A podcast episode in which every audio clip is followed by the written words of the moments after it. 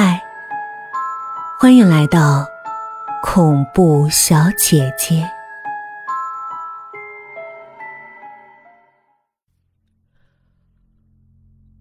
我叫王振川，生于一九六八年，属猴的。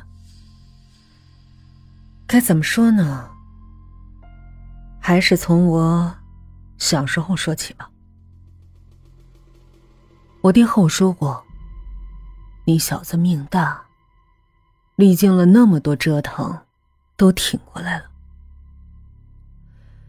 在我妈怀我的时候，就三天两头的被拉出去批斗。那个叫杜红运的造反派头子。整天带着一群不着四六的混小子到处揪斗、吵架。咱家成分不好，解放前乃至前清，我们家都是本地的大户，诗礼传家，家里做官的有好几位，资质最差的也是秀才。没想到，解放，小鬼子没抢走的。军阀没抢走的，国民党没抢走的，如今全都被抢走了。老宅子被征用了，成了镇政府的办公地点；土地被没收了，家里几代人积攒下来的古玩字画都被抄走了。就这还不算完，我家有一幅仇英的题写杜鹃。相传是我家先祖和裘英是好友，裘英将得意之作赠予我家先祖的。我们王家也将此画作为传家宝，世代相传。杜红运他们家自打解放前就一直觊觎这幅画，机关算尽而不得。解放以后。政府要打土豪、分田地、斗地主，就推出这些家里穷的、苦大仇深的人出来当带头人，来为政府工作。杜红运的老爹因为嫖娼、聚赌、抽大麻，败光了家产，此时正是穷困潦倒，被政府看中，拉去做了造反派的队长。这下。杜红运真的是走了红运，他走东家串西家，拉拢了一帮闲汉和无所事事的半大孩子，到处就斗他们平时看不顺眼的人。家里有俩钱儿的，做过小买卖的，读过书的，做过官的，通通不放过。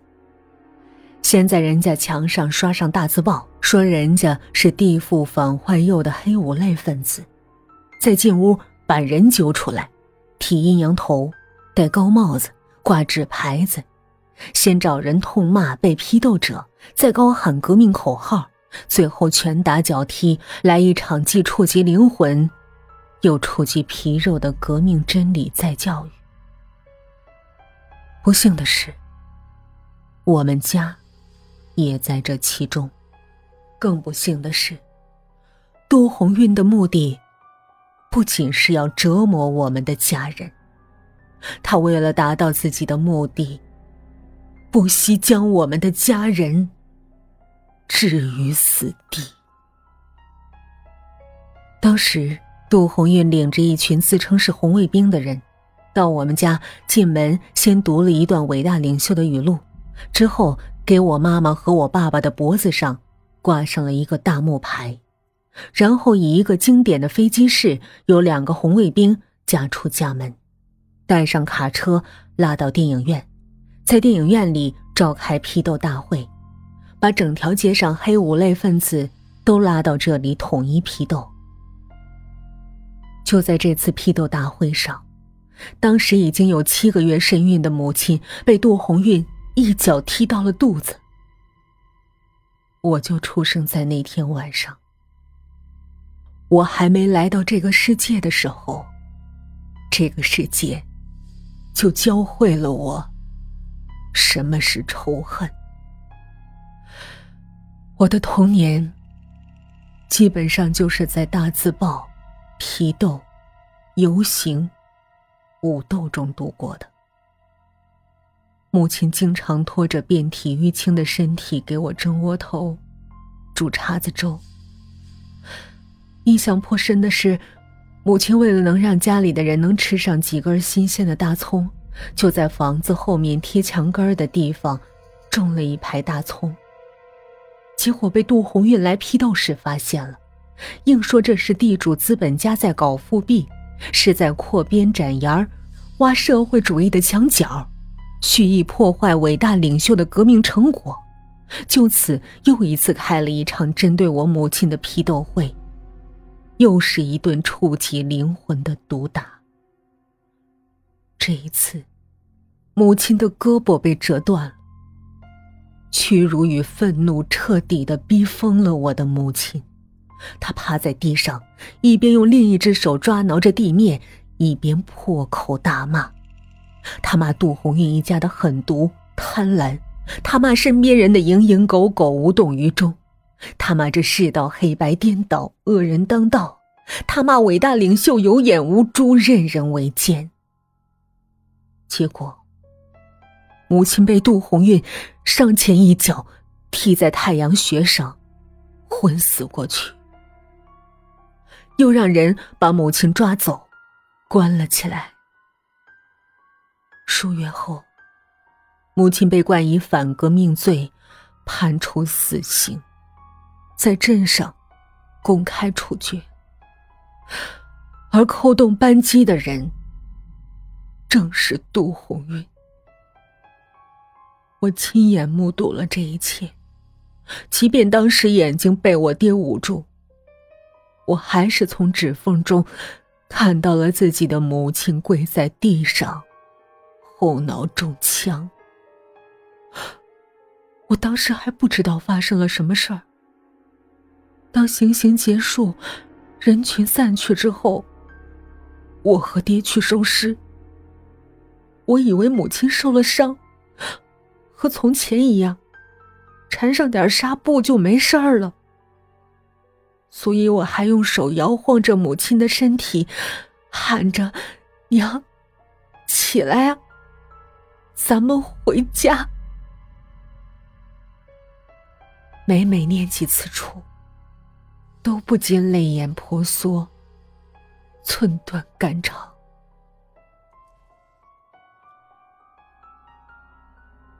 同时，也看到了一个比我稍大一点的小男孩，扑到杜红运的身上，一脸崇拜的叫着：“爸爸。”你真了不起！我认得这个孩子，他叫杜天明。那一年，我五岁。多年以后，我一直也弄不明白，为什么那一年，美国人可以在太空建立空间站，而我们。却在与人斗，其乐无穷。仇恨的种子在这一刻被深深的种在心底。父亲在这时候开始独自抚养我。我们父子俩相依为命。他受过很好的教育，尤其擅长历史和化学。他每天都教我读书。这也使得我小学只用了三年就毕业了。也许是我们王家的人天赋就比常人高了些许，我的成绩一直很好，十五岁就考上了大学，受老爹的影响报考了化学系，二十岁就获得了博士学位，后在中央直属的科研机构供职。但僵化的管理模式让我束手束脚，于是我辞职。自己成立了一个实验室，多年的潜心求学，并没有让我的仇恨之火消减半分。这时候，我开始着手我的复仇计划了。杜红运在文革时期的斑斑劣迹，让杜红运在文革过后受到了一点处分。可很快就被提拔为镇政府的保卫科科长，之后，又外放到了服装厂做了厂长。有知道内情的人后来说，这小子在文革抄家时抄来不少好东西，一件钧瓷笔洗让他免于处分，一幅唐伯虎的美人图让他坐上科长的位置，两侧页的明朝春宫图加上一幅郑板桥的字，又使他入主了本地的纳税大户——黎明服装厂。在那个国人刚刚兴起穿西装打领带的时期，着实的赚了个盆满钵满。之后又当选了人大代表、省市级优秀企业家，重点培养家中独子杜子明，逐渐接管了家族企业。他们当然不知道，在暗处还有双眼睛。在盯着他们的一举一动。很遗憾，杜红运没能等到我该给他的死法。他死于肝癌，五十多岁就去地府排队等着下油锅了。好吧，除了诅咒这个已死之人，我的确没有什么好的办法。那就让他的后人替他接受应受的惩罚吧。杜红运死后，杜子明接管了杜氏集团，任董事长，他的妻子于小薇任总经理。二人延续杜家的传统，以钱护权，以权养钱，在当地依旧风生水起。不久之后，他们的第一个孩子出生了。我的计划就在这时开始正式实施。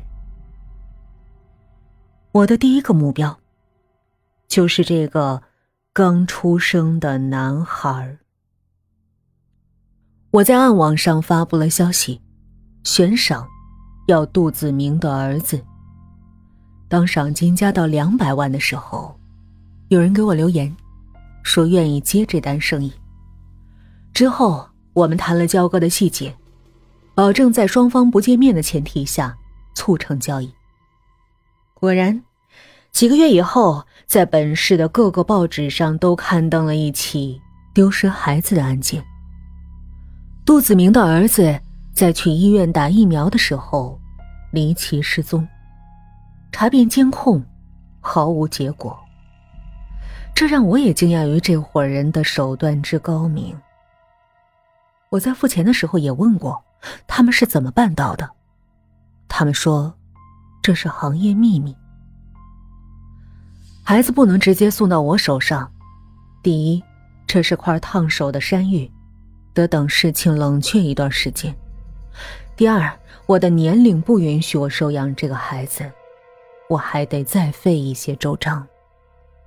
说来也不难，只要有钱，在偏远地区找个刚生完小孩的人家寄养一段时间就行了。麻烦的是，一年多以后，我去那家领孩子，那家女主人已经和这个小家伙处出了感情，最后好说歹说，承诺只要有时间就会带孩子来看他，又给他留了一笔钱。才算脱身，然后上下疏通，打点关系，办理了正规的领养手续。这孩子就成了我的儿子，取名子规。这世上只有我知道，这孩子姓杜。为了能近距离的接触到杜家，方便我计划的实施，在一次杜氏的招聘会上，我成功的应聘到了司机的职位。我所学的人际交往和 PUA 的技巧，成功的吸引了杜氏的总经理杜天明的妻子于小薇。这女人开始迷恋我，安排我做她家的专职司机。之所以不做他自己的专职司机，也是因为我不想杜天明对我有所防范。他们在儿子失踪两年后，又生了个女儿，叫杜宇。失去儿子的二人把这个女儿视为掌上明珠，倍加呵护。我给于小薇出主意，让她给杜天明买几份人身保险。杜老爷子本就英年早逝，咱得提早提防。于小薇果然听话，给她丈夫投了保额两千万的各类险种。在我计算之外的是，保险的受益人，他写的是他们的女儿杜宇，而不是他自己。换句话说，我想得到这笔钱的难度就加大了。